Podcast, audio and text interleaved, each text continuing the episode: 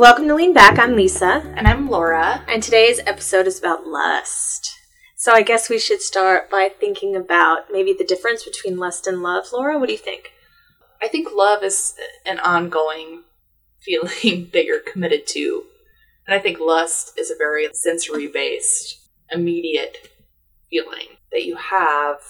I feel like lust feels more powerful because it's so immediate and it's so based in the senses. And love is really something that requires work and intimacy and commitment. And time. And lust is really based on your desires. I think there are two sides to lust. I think you should express your desires freely. But lust can also be, you know, it can be destructive in some ways. So I wonder I wonder how you navigate the idea of lust given that it it is problematic in some ways and pow- empowering in others. Yeah, I suppose all of all of the emotions are that way though. I don't know that lust is specifically problematic in that way, that too much of a good thing could be a problem. I think too much grief can be self indulgent, too much shame can be self indulgent. The entire emotional register functions in that kind of repertoire where there's probably a range of acceptable, you know, affect. The difference, I think, is that the culture really prevents people from thinking through what their desires are. And for lust, because it's about sexual appetite in the US, with it being so sexually repressive, I feel like lust has the potential to be a really radical emotional and somatic space because the culture is so um, sexually repressed. And so I think lust is an interesting way to think about desire and longing and appetite. But of course, its darker side is about coveting and about acquisition and ownership and about possession and about property. So for me, I think lust is a very salient space to interrogate sort of the emotional content of contemporary American culture because it has these two very compelling poles that are always being challenged and undermined by contemporary neoliberal culture. I like that you brought that up because when I was thinking about lust, I kind of read it as a feeling of agitation and how that like plays negatively in a, in a lot of senses, but it could also be a feeling of anticipation, Yeah. which can be very productive. And so I like that you brought up that that productive possibility of lust and that transformative possibility of lust. I mean, Freud was the first to write about how sexual tension can be really pleasurable, which I would tend to agree with. Like, I like the role that that kind of tension plays in public culture. I think anybody who works in politics is a liar if they say that they don't like that part. Um, because I feel like it keeps things moving. It creates a dynamism in interactions. And I sometimes get into these conversations with some of my colleagues about like sexual harassment law and, um, you know, about what constitutes sexual harassment. And in the vectors between communication and, say, public health, there's so much new research about how the inarticulateness about lust is really where a lot of people's concerns about public sex culture lie. The reason that rape happens is not because some dude's going to steal you into the bushes, is because you don't have the vocabulary to talk about desire at the bar or in the car or in the bedroom. And so men and women anticipate and decode each other's signals around lust poorly because there is no public discussion about what lust is or what it can be or what its limits are or the transitory nature of it. All of those conversations are so stifled because the US is such a sexually repressed culture that lust, I think, is undervalued as a vector of human expression. And it actually, that undervaluing leads to really tragic consequences. Like there are real hardcore consequences for people around sex and violence because we don't talk enough about tension and lust and desire. Right. As you were talking, I was like, that's really dangerous, right? Because people express their lust in these violent ways, you know, because it, it gets coded in these really awful ways. Because lust isn't an expression that you're allowed to embody, but violence is, especially if you're a man. Yeah. And so your lust gets coded with violence, gets coded with masculinity. And that becomes very dangerous. I mean, it's an agent to rape culture, you know, it's an agent to harassment. The fact that we're not allowed to openly express sexual desire and and lust is also about more than sex, but that you're not allowed to express desire period, you know, makes you figure out other ways to channel that energy. And it's especially dangerous for for I, don't know. I feel like men get this like uh, negative connotation applied to their personalities because they channel lust in these these ways that are violent. They're showing off in these aggressive ways. I mean, the thing is, is that brutality is really understandable. It's a legible vector of human emotion. Think about the Motion Picture Association and how they rate films. So you could get an NC 17 rating for sex, but you could see a movie with as many stabbings and killings and murder and blood and gore and violence, and that is not a thing that should be uh, censored or repressed or labeled. And for me, that's a really concrete example of how violence is an acceptable space for desire in a hyper masculine culture and a hyper white, white supremacist culture, especially. But sexuality is not. So, I mean, how many? I mean, if we just think about if we think about popular culture as instructional content, how many times have you seen the female orgasm represented on TV? Like aside from pornography. more than well i'm know? just saying like in in primetime film how many times is a female orgasm even a subject of commentary? I mean it's just like not. It's an empty space. You can count the numbers on fingers and toes. Whereas if you think about vi- i mean violence we would be here all day thinking about how often we see representations of violence in you know television culture I mean, I'm not really trying to beat that drum super hard, except to draw attention to the fact that the erasure of lust and certainly female lust is not a topic that is part of hypermasculine culture. And so if women's desires aren't represented, and by women I don't I don't necessarily just mean cis women or biological women, I mean the whole gamut if those desires aren't translated in representational ways, how do people have scripts and examples and texts and histories from which to decode their own cravings? They don't. And so you're setting people up for this culture that is hyper surveillance and hyper violence around heteronormativity and heterosexist marriage and then you have people who are completely ill equipped to make that run because they have no vocabulary to talk about their wants or needs. And so that sets people up, I think, for failure.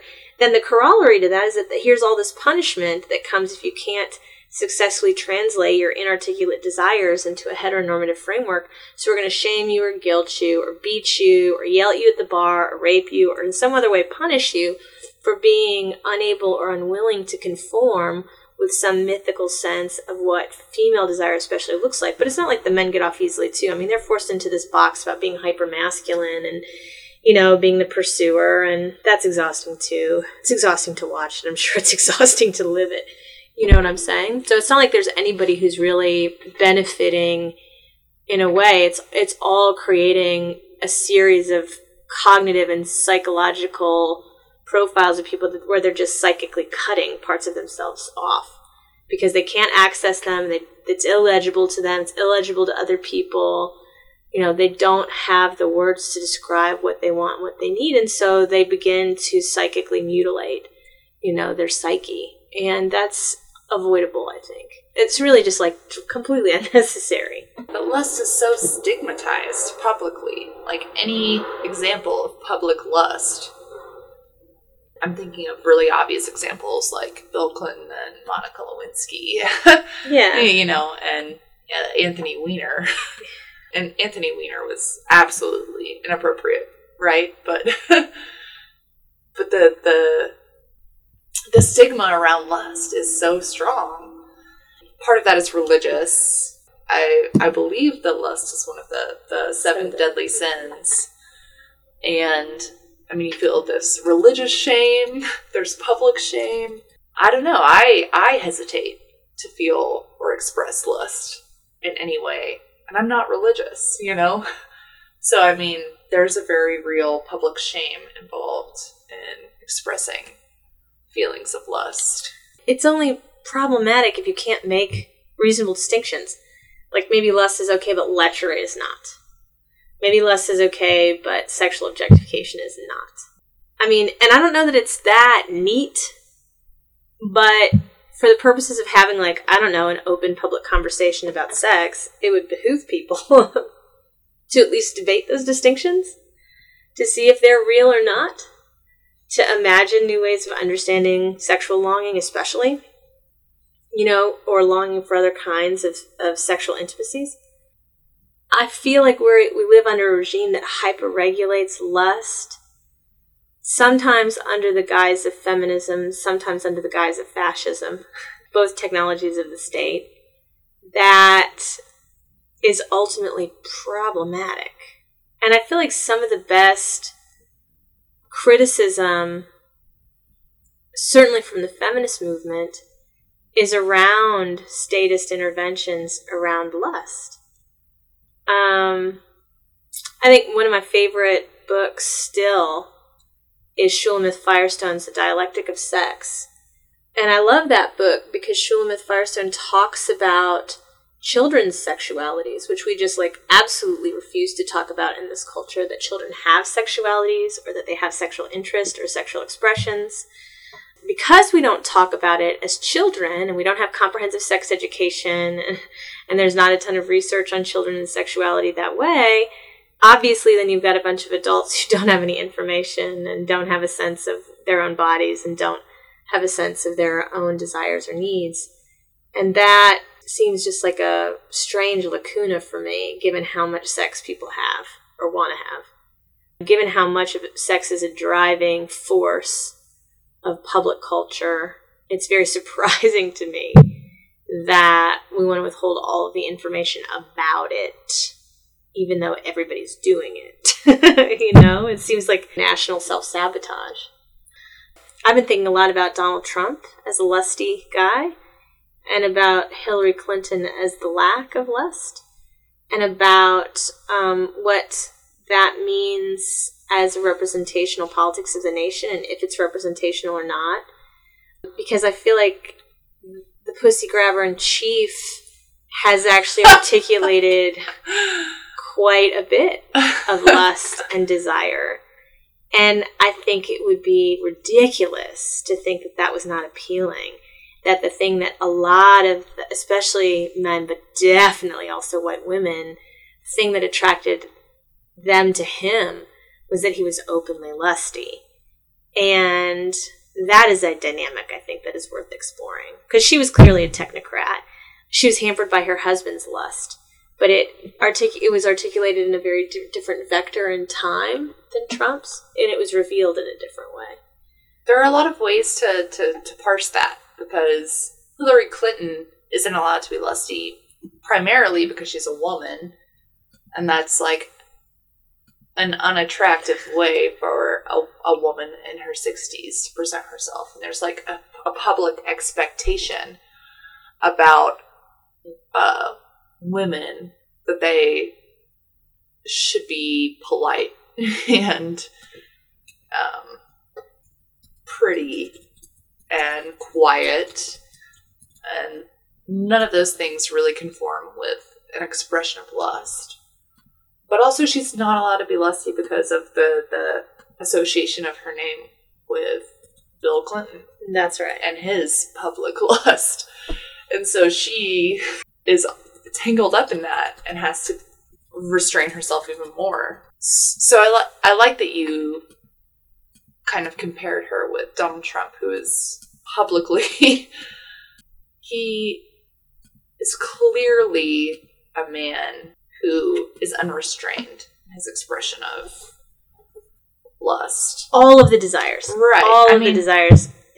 Absolutely. In public interviews, he talks about tits. He talks about attractiveness. He talks about His daughter. His Yeah. daughter. Right. And even in terms of power, you know, it's not just sex. I mean, it's the whole gamut of acquisition. Like, he wants to put his hands on anything hmm. that's attractive.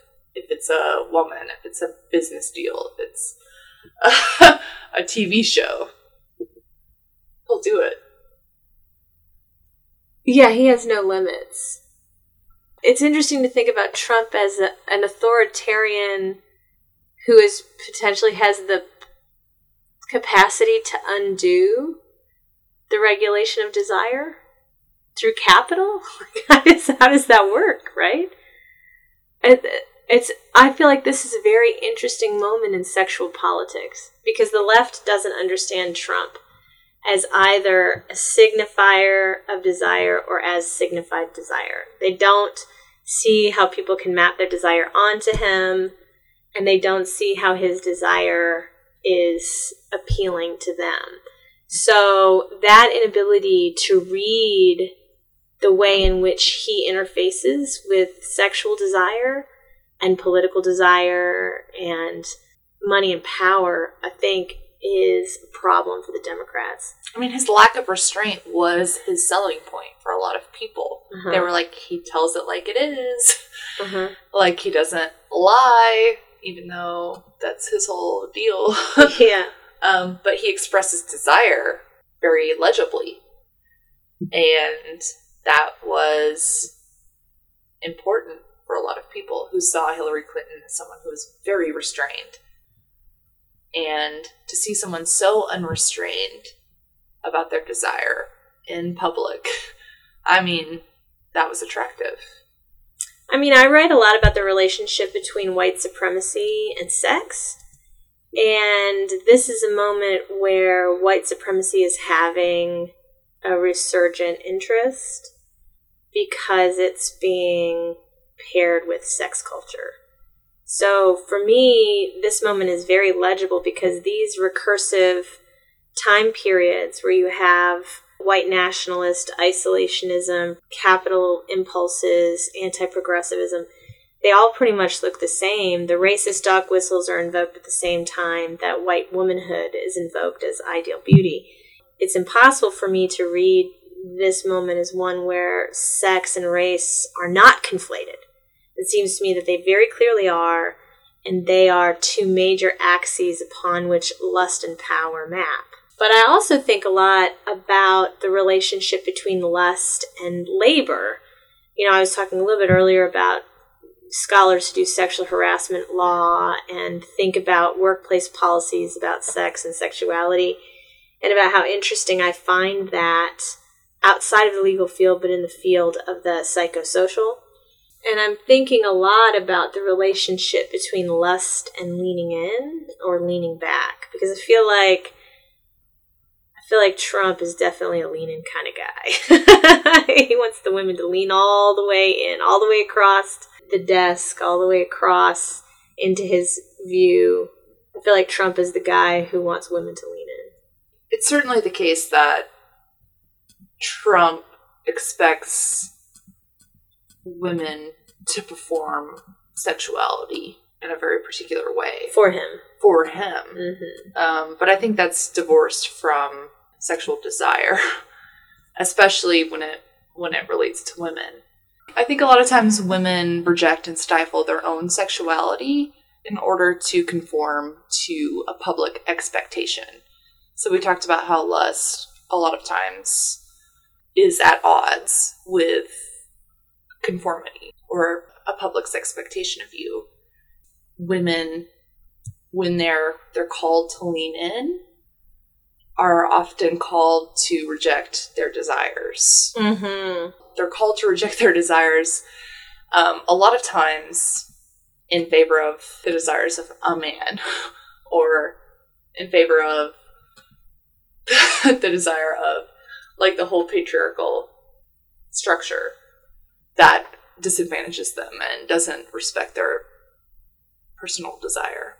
And so I, I think lust becomes a fraught issue when you think about how much it has has to be restrained in order to achieve success in that public way.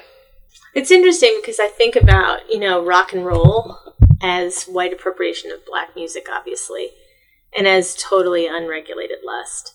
And I feel like that's the draw of rock and roll, whether it's like big hair metal bands or, you know, or Zeppelin or whatever. But I feel like the draw to rock and roll was a repudiation of conservative social mores that calcified after World War II for the baby boomers. And representational art became the only way that they could articulate their desires so they could they could vicariously live through you know the desires of rock and rollers or whatever and i wonder if we might think about contemporary discourses where desire might circulate in the way that it did at the end of the 60s or early 70s. It would look very different now than it did then. And we might think about the political factors shaping that, whether it's mass incarceration or global media conglomerates or the internet or the destruction of teachers' unions or hyper privatization of college? Or how does the shifting of state power influence the veins and but like the scope scale content of discourses about desire? Because then i think you get a much larger sense and a more historical sense of how and why desire discourses don't emerge in productive spaces now There are spaces for desire they that just exist. They're just hyper local they're I, I wouldn't say hyper local. I would say they're very niche. hmm and you have to to seek them out and most of them are internet communities right and so you don't Hmm. have a, a space a, an interpersonal a real interpersonal space to express desire but you have message boards to do that craigslist as as right externalization of america's desire there are more places now second life Grindr Oh, right yeah there are more do people still second life is that really a thing Oh yeah. Still? Well, here's the thing. There are a lot of people who have physical Yeah, sure. disabilities, Sure, right? sure. And their physical expression doesn't match uh, their inner life. And so Second Life is an, an avatar for the person that they would be if they were fully functional physically or if they had the capabilities that most people have. So Second Life, yeah.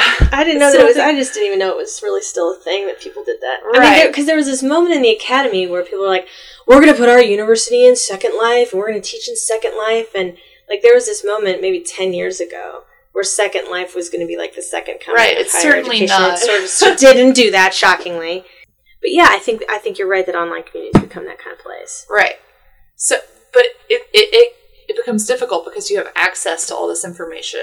No, I think you know. I think online's obviously online spaces are a place for desire, um, and the expression of it. Certainly, porn is there all over everywhere. I just wonder about how people navigate it in such a hyper commodified, hyper surveilled culture that fetishizes labor. That's why the sexual harassment is an interesting place for me the promulgation of that legislation in the 80s at a time when women were entering the workplace and it's like all indecent proposal all the times like all of the films in the 1980s were like, oh my gosh, your boss is going to be this crazy lady and she's going to stalk you and rape you and we shouldn't have women at work. but that's a very interesting moment to think about desire and work because it's all about the externalization of male anxiety about women who do express their desires. At the moment where you have this hyper conservative discourse that's anti woman in the workplace, you also have sexual harassment laws,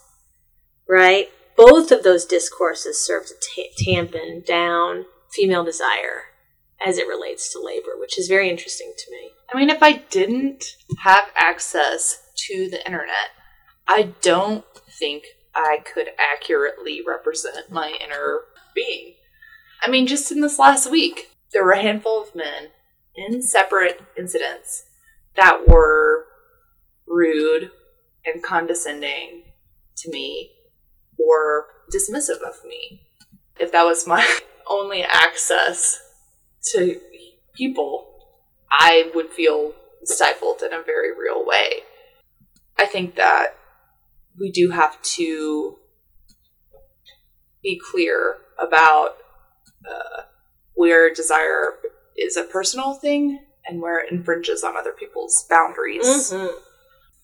So I don't think that you should regulate lust completely, but you should also be very clear about where and when your lust affects other people.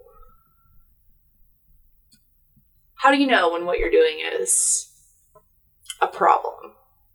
How do you know when when you're infringing on someone else's space? How do you know if it's an obscenity? How do you know if it's pornography? How do you know if it's harassment? I just think about 20th century law as a space for understanding the discomfort that Americans have with lust and their deep desire to have the state regulate it. Like that we can't come to consensus about ways to be decent to one another, and so the state has to come in and then regulate it for us. But I do disagree that I don't think that there's a lot of freedom online. I think that, that it's mostly an illusion that there's freedom online. I think there are points of contact that can be generated online that can't necessarily in the community, in the community that you perhaps reside in or that you're mobile in. And there's value in that for sure, but I don't know that it's freedom because it's still hyper regulated. Whether you have to pay to enter the site or, you know, pay a membership fee or, you know, there are all of these other ways where that access is completely dependent upon class, especially here in Arkansas where there's like huge swaths without broadband, you know, access at all to the internet. But I guess, you know, when we when we thought about this season, we originally wanted to call this episode Hunger. And I wonder as we sort of conclude this episode if we could sort of meditate on the differences between hunger and lust. I like hunger because it speaks to a lack that has to be filled in a way that reflects on, say, the Gospels and reflects on feminist theory and reflects on food insecurity as a political issue and is about a deep, essential part of the structure of human needs. It's very Maslow, you know, in the hierarchy of needs. So I had originally thought hunger would be a really fascinating way to think about the way that we engage with others in our political communities. And I think that lust is a different term because it's so hypersexualized. And I'm curious if you'd if you'd like to add to that about sort of the difference between hunger and lust. So earlier, I was really impressed by your broad exploration of lust because I had been reading lust as a feeling of agitation. Mm-hmm. And I feel like hunger is definitely a feeling of agitation, whereas lust is broader than that, right? So it encompasses much more of your emotional space than hunger does because hunger is very animalistic. It is a feeling of agitation.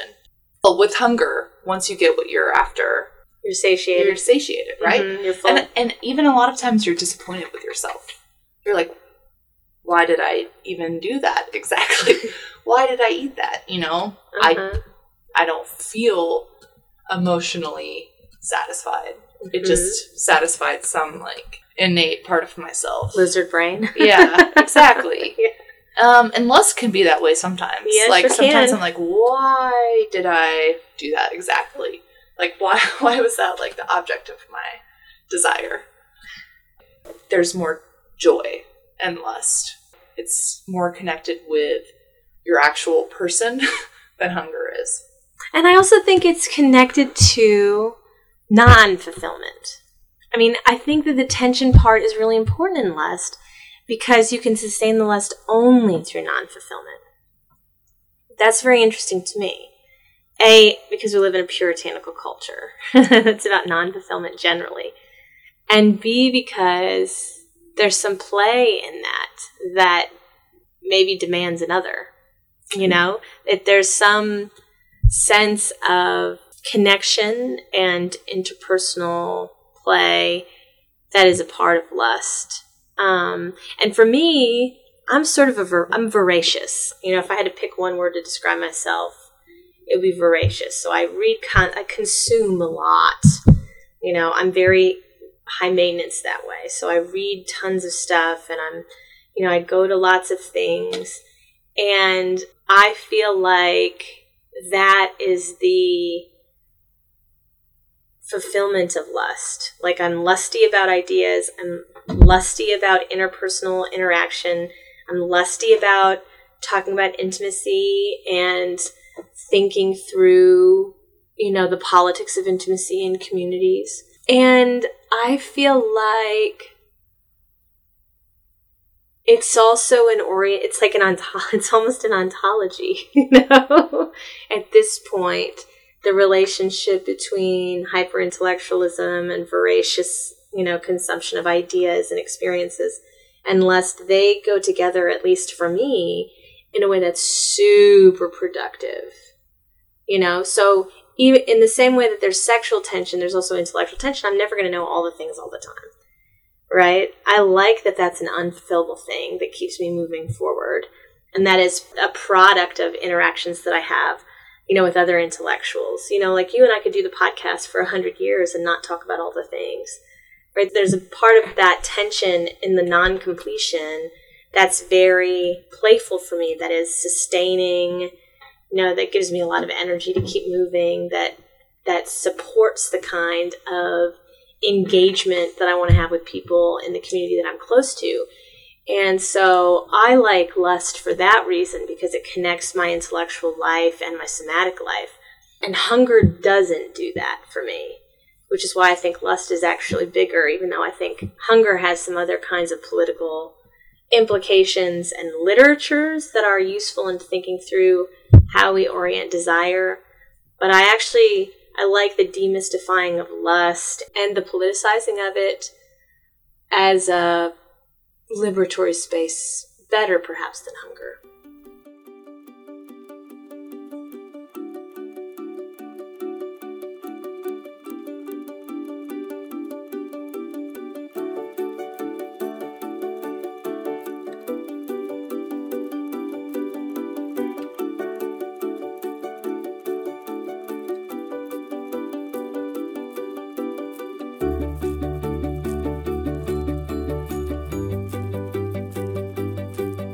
Thanks for listening. These materials are not endorsed, approved, sponsored, or provided by or on behalf of the University of Arkansas Fayetteville.